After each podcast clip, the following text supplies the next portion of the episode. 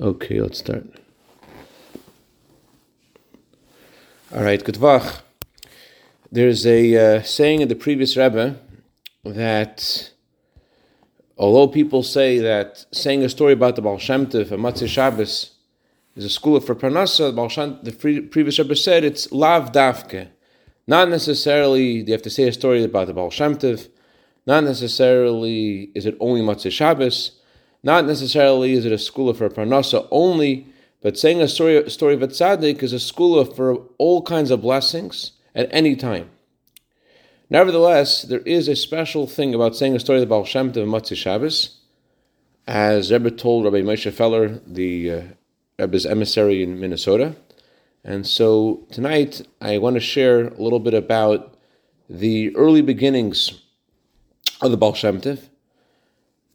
They say about stories of the Baal Shem Tov that if you believe them all, you're foolish. If you don't believe them, you're a heretic because you have to believe that they could happen. But the stories that the Rebbeim, our Rebbes, prefer to share were ones that they were actually sourced and they, they were transferred from one Rebbe to the next, that actually true stories, authentic stories that we know from one generation to next.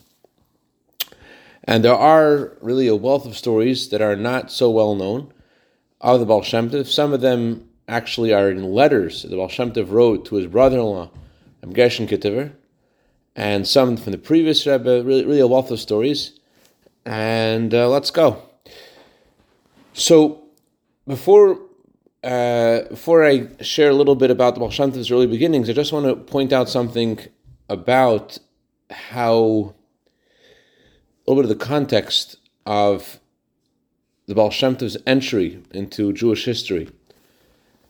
There were many pogroms that ravaged Europe uh, because of the Cossacks led by Bogdan Khmelnytsky, and hundreds of thousands of Jews were killed.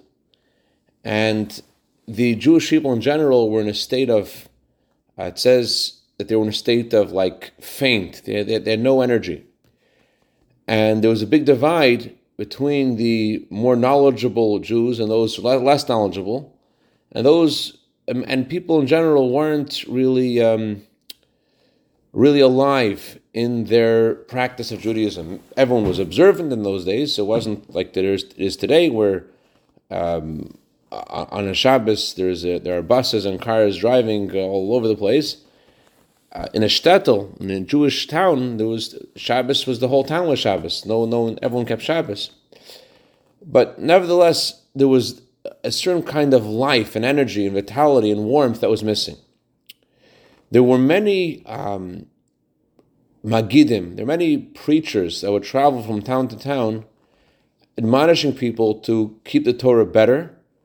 And together with their admonishment, they would talk about the consequences of not keeping the Torah and what kind of hell you would get if you wouldn't keep the Torah, and how you would have hell on earth, and how terrible it was to keep the Torah, if to not keep the Torah.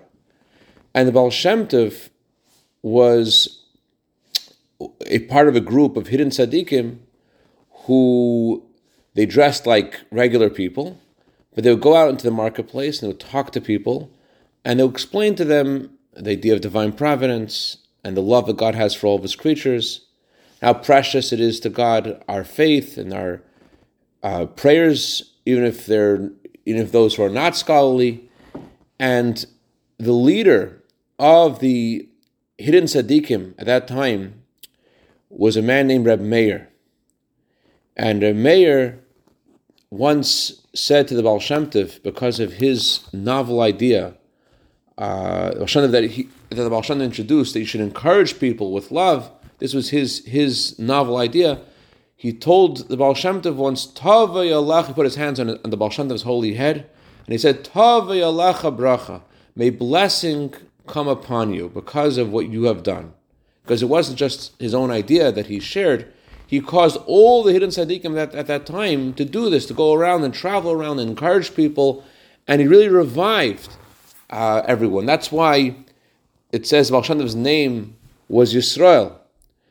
Yisrael is the name of the Jewish people. And the previous Rebbe says that just like when someone faints, in order to revive them, you have to say their name.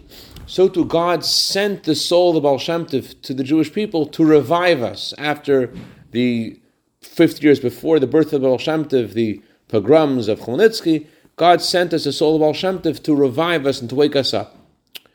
So the, so the, the group of hidden tzaddikim, they said that the bracha that Reb Meir gave the Baal Shem Tov was significant in the year that he gave this bracha. The year he gave the bracha was the year uh, Taf Ayin Beis, and the Taf Ayin Beis, Shem was born in the year Taf Nun Ches, so this was Tough Samachas, year Nachas. So Taf Ayin Beis, uh, he, is an acronym for the words Tove Alecha Bracha. It's an acronym for the words May blessing fall upon you.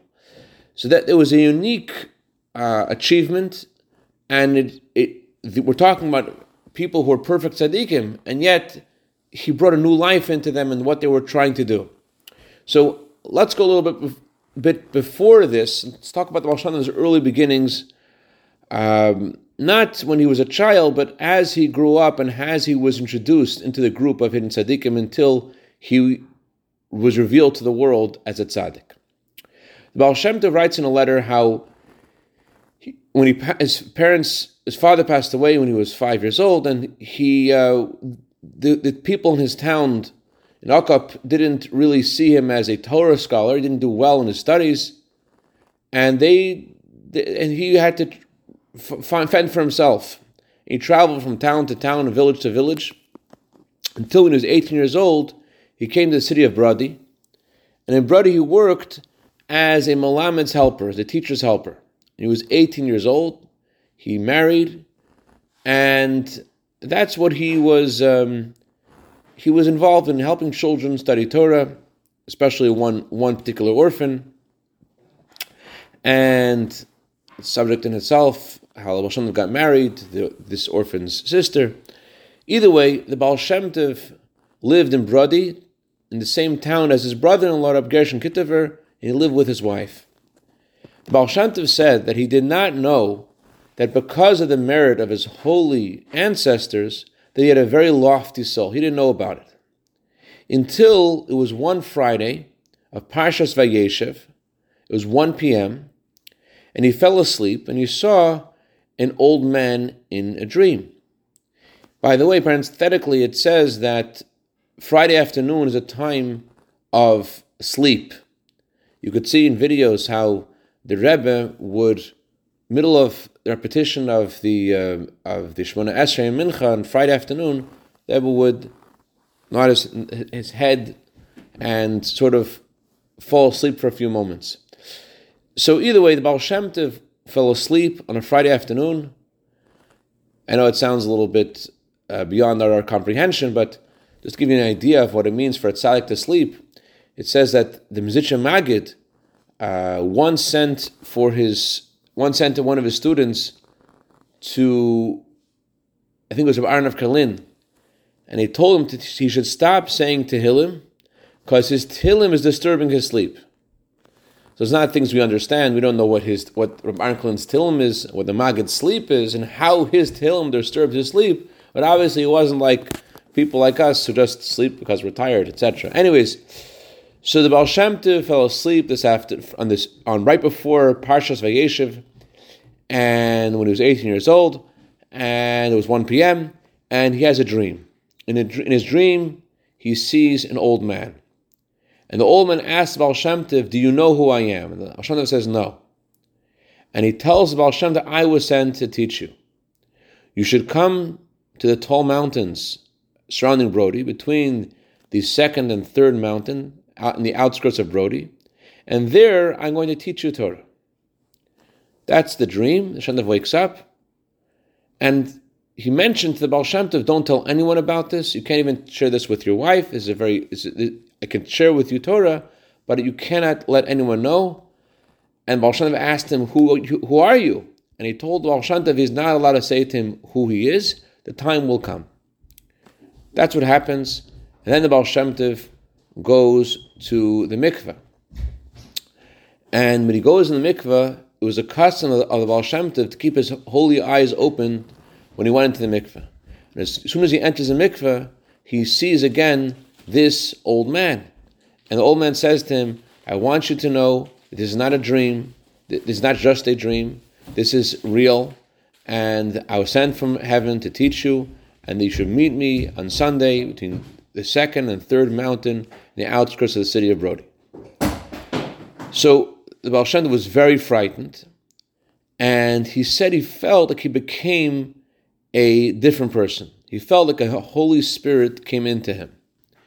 That night, when he prayed the evening service, Kabbalah Shabbos, he felt that people in the klois, people in this little little uh, synagogue, were all looking at him. And that night again, this old man came again in a dream to Baal Shem Tov, and again told him, Yes, you have to meet me on Sunday between the second and third mountain. This is not a dream. And it is important, it's critical for your soul that before you meet me, you should go to the mikveh and immerse yourself four times. And Shem said he didn't realize that in the merit of his holy ancestors that this person was sent special from heaven to teach him Torah. So that day, that Shabbos day, when Shem woke up in Parshas Vayeshev, and he went to shul, he saw the people in the shul were looking at him differently. And a sign that this was true was that they honored him, they never did this before, they honored him with reciting Maftir. Parenthetically, it's among Hasidim, uh, Maftir is considered a, the most uh, highest aliyah, the, the most special aliyah because the maftir was instituted because there was a decree against forbidding the Jewish people to read the Torah. So instead of reading the Torah, we read the Haftorah. We read part sections of Tanakh, sections of the other 24 books of the Torah, uh, instead of the weekly Torah portion. So since the Haftorah is associated with keeping the Torah in a time of, of hardship and time of difficulty, it has a unique status vis-a-vis the part of the neshama that's associated with it. In other words, because because we read the Haftorah, because of our sacrifice to keep the Torah, despite the decree of the Gentiles forbidding us to study Torah, because we kept the Torah anyways, therefore there's a certain sanctity in the Haftorah that surpasses even the reading of the Torah, and that's why it's considered the most important aliyah, and that's why that was the aliyah that our Rebbeim would always receive. Anyways, so Baal Shem Tov said that Shabbos, they honored him with maftir, and that sort of showed the Baal Shem Tov that they recognized that something happened into him, and they and they and they had a new respect for him. So that uh, that Shalashudis, that Shabbos afternoon, his brother-in-law sees him, and he's asked him, Are you okay? You look different. Are you all right?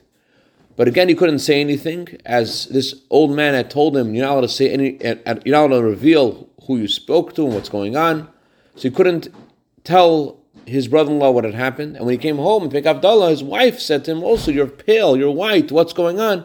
And he couldn't say. That Sunday, uh, he went to the mikveh, even though it was snowing but he went to mikveh anyways and pay attention to the snow. And he met this elderly man between the second and third mountain in the outskirts of Brody. And this man summoned the Baal Shem Tov and told him to come into a cave. They came into a cave, and in this cave there was a table and two chairs. And he took out, this elderly man took out a book, a, and he showed Baal Shem Tov in this book something that he never saw before. It, it was he never he never saw this book in, before at all, and he never saw these teachings before. And when he's learning these new teachings, he felt like a new soul had entered into him. He felt his eyes were illuminated, and is able to see Shvilin Deraki, is able to see what's going on in the higher worlds. And they studied together for two hours. At the end of two hours, the elderly man tells Baal Shem "This is enough for today. Tomorrow we'll continue, but don't tell anyone about this." Baal Shem asked him again to tell him who he is. He's, he said, A time will come for this, but now is not yet the time. And he put his holy hands on the head of the Baal Shem Tov, gave him a bracha, and they continued studying together. In the middle of the summertime, he finally revealed to the Baal Shem Tov who he was. Who was he? I'm not sure why this is a title that's given to him among Hasidim. I'm sure it's well known, just I don't know. The teacher of the Baal Shem Tov is called, his name was Achia Shileni. Achia Shileni was also the teacher of Eliyahu Navi. But I'm not sure why, but he's also, among, among the Chabad Rabbeim, he's referred to as the Baal Chai. Baal Chai means the one who possesses the two higher soul powers, the Chaya Yechida. There are five levels of the soul. And Achia Shileni is associated with the two highest levels of the soul, Chaya and Yechida. So the Baal Shem Tov said that uh, in the summertime, he finally revealed to the Baal Shem Tov who he was, and his name was Achia Shileni, and Baal Shem Tov was so dumbstruck, so overwhelmed by this news that he literally fell on the floor, uh, shocked. The um, when he when he discovered who his teacher was and what was going on, his teacher told him that the time has come for him to move away from the city of Brody, and he should move to the uh, region between Kosev and Kitev, and there the um, the, t- the time has come for you to reveal yourself. You should reveal yourself as who you are, as is known. Baal Shem revealed himself at the age of 36 years old. For 10 years prior, he was learning with his teacher Achia Shileni the written Torah. From the age of 26 till the age of 36, they studied specifically the, the, the Chumash. And when they finished Le'eni Kol Yisrael, they finished the last words of the written Torah, his teacher told him, now the time has come for you to reveal yourself to the world. And Chai Elul, which is also the birthday of the Baal Shem Tov, that was the day that Baal Shem Tov was, was, was commanded, or when he actually revealed himself. Many events in Baal Shem Tov's life happened at the age of, happened on the day of Chai El, the 18th of Elul. That was the birthday of his body, that was the birthday of his, his neshama. As the previous Rebbe writes, that was a time when he revealed himself. Many other events happened on that specific day of Chayel. There's another, uh, this is all from a letter of the Baal Shem Tov. There's another Rishima, there's another um, account about the Baal Shem Tov's revelation. It wasn't easy for him. It was very hard for the Baal Shem Tov to reveal himself. The Baal Shem Tov's uh, the, the predecessor was Reb Adam Baal Shem. There were three other tzaddikim three generations of tzaddikim before the Baal Shem Tov, who were also hidden tzaddikim and knowledgeable in Kabbalah. They weren't, they didn't have the path of the Baal Shem Tov. That was a new thing, path of Chassidus. But they also revealed Kabbalah, and the the the, the Rebbe before the Baal Shem Tov, his name was Adam Baal Shem. So so the Adam Baal Shem uh, was a third tzaddik in this in this um, uh, in, in, third generation of hidden tzaddikim, uh, he writes in a letter to the Baal Shem Tov why the Baal Shem Tov should reveal himself. He said to the Baal Shem Tov that um, he um, saw his teacher, the, the other Tov's teacher was the same as the teacher of Tov, was Achia Shileni. He saw his teacher during the Torah reading on Shabbos, and he told him that he needs to be ready after Shabbos to go to Lvov, to travel to Lvov. Lvov was a long distance away from Lemberg, where they were. And when they traveled, he said he should wear his Shabbos clothing. Parenthetically, there's a d- discussion of whether or not you're supposed to wear Shabbos clothing after Shabbos. Some say you shouldn't wear Shabbos clothing after Shabbos because your, your Shabbos clothing should be reserved for Shabbos. Others say you should specifically wear Shabbos clothing after Shabbos. Is not in this story. The um, the uh, uh, teacher of the Baal Shem Tov, teacher of Adam Baal Shem, Achia Shalini says we're going to go on a journey after Shabbos, and you should wear your big day Shabbos. They set out for Lvov, which was a long distance away from where they were. But Rachia Shileni told Rabbi Adam Baal Shem, who was, he was sitting next to him in the wagon, he said to him that you should sing the Pismain. There is a hymn, there's a little song that people sing after Shabbos about El Navi. Sing that song, and he no longer, sooner than he finished that song, did they find themselves already in Lvov. And Rabbi Adam Baal was shocked because he um, he never saw such kvitza. He never saw such speed. They left, and as soon as they left, they, they arrived. And the Adam and the Sheleni told the Adam Baal "Why are you surprised? If you would know who the wagon driver is, he didn't say who it was. You would be sitting in fear as I am sitting in fear." Anyways, they arrive in this in, in Lvov, and they come to this home. And he told the Baal Shem Tov to drink a cup of tea. It's customary on Motzei Shabbos to drink a cup of tea. And meanwhile, Rab Adam Baal Shem, I'm sorry, Rechia Shileni was walking to and fro in the room for about two hours. His face was burning like a fire. And then a man comes to the door. When he comes to the door, this old man comes to the door. Achia Shileni greets him and says to him, Welcome, Rabbi Eliezer. You have merited that you have a son who is unique in the gener- in this generation, unique in this world, unique in the worlds above this world. Welcome, Rabbi Eliezer. That was the name of the father of the Baal Shem Tov. And he asked Rabbi Eliezer to have a seat. Rabbi Eliezer responded, Rabbi Eliezer, the father of the Baal Shem Tov, had already passed away, and he was summoned by Achia to meet their Badan Baal Shem. And he said to Achia Shaleni, You know that where I am, there is no standing and there's no sitting. In the higher worlds, in Gan Eden, there's no standing and there's no sitting. What do you mean I should sit and I should eat and I should join you in a Malav Malka? I'm in a different world.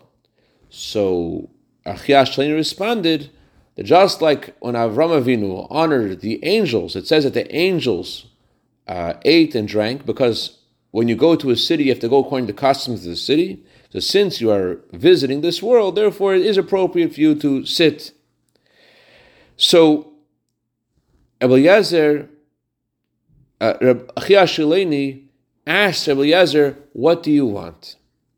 So Eliezer responded that my son does not give me any rest in the higher worlds. He doesn't want to be revealed. And he asked me, said Eliezer, he asked me to ask you, Achia Shileni, he asked me that you should to beg you that I shouldn't have that the Baal Shem shouldn't have to be revealed. So Achia Shaleni responded to Rabbi Yezer, if he asks you again, you should tell him that he has to reveal himself, because if he does not reveal himself, he has nothing to do in this world. He doesn't belong in this world.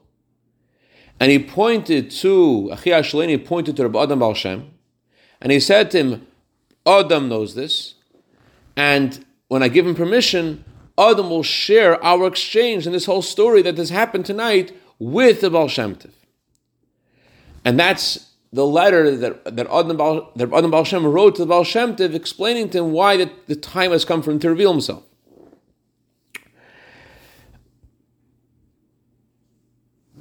Then Achia, the Eliezer departed, and Achia Shalini told Adam Baal Shem that he should go back home, but Echia Shalini has to stay in the city of Lvov. But you, uh, they had a Malav Malka, and uh, he, he, had to go home. He said, Go home. Actually, I'm sorry. I think, yeah. He said to him to go home. So Adam Baal Shem said, I'm afraid to travel. I'm afraid to travel by myself. So Achia Shalini said, "Don't be afraid, except for, from, from anyone except for Hashem alone." And he goes out into the street, and as soon as he goes out in the street, the wagon comes, the same wagon with the same driver, and he sits, and and uh, Adam Hashem sits in the wagon, and and Shalini starts the wagon off, and after about twenty minutes, they arrive back, and it's about one a.m., and he then has his Malava Malka, which is interesting because there's a, there's a discussion about Malav Malka, whether Malav Malka is supposed to be supposed to be before Chatzes or after Chatzes.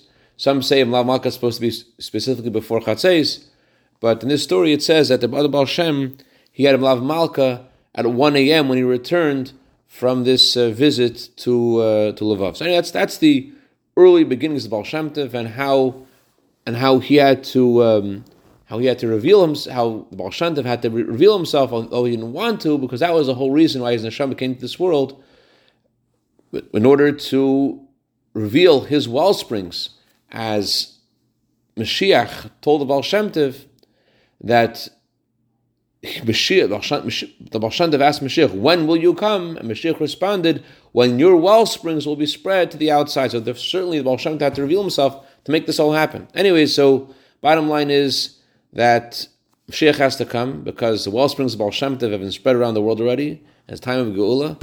And, to, and since at this moment he hasn't yet arrived, it's a sign that there's still more to do about spreading teachings of Baal Shem. So uh, have to focus on doing that and take from Mamash a merit to see Take, Baal Shem and all the tzaddikim together, together with Mashiach Tzidkeinu. Any questions or comments? Yes. I can't hear you, Yuda. Oh, my, my sound is off. Let me put the sound back on. Excuse me. Hold on. Yeah, you. now I can hear you. Go ahead. This reminds me the story about uh, Arizal and uh, Rabbi Vitali. That he also the story, the dream and everything, and again and again, yeah, this it's a similar story. So this, this is from the letter of Baal Shem Tov. This is a Mekubalik story, but there's there's similar stories about the, about Chaim Vital also. He didn't want he didn't want he was he was only came to the world to be a student of the Arizal, and how the Arizal uh, became his teacher. Yeah, similar similar uh, story. All right, good tavach.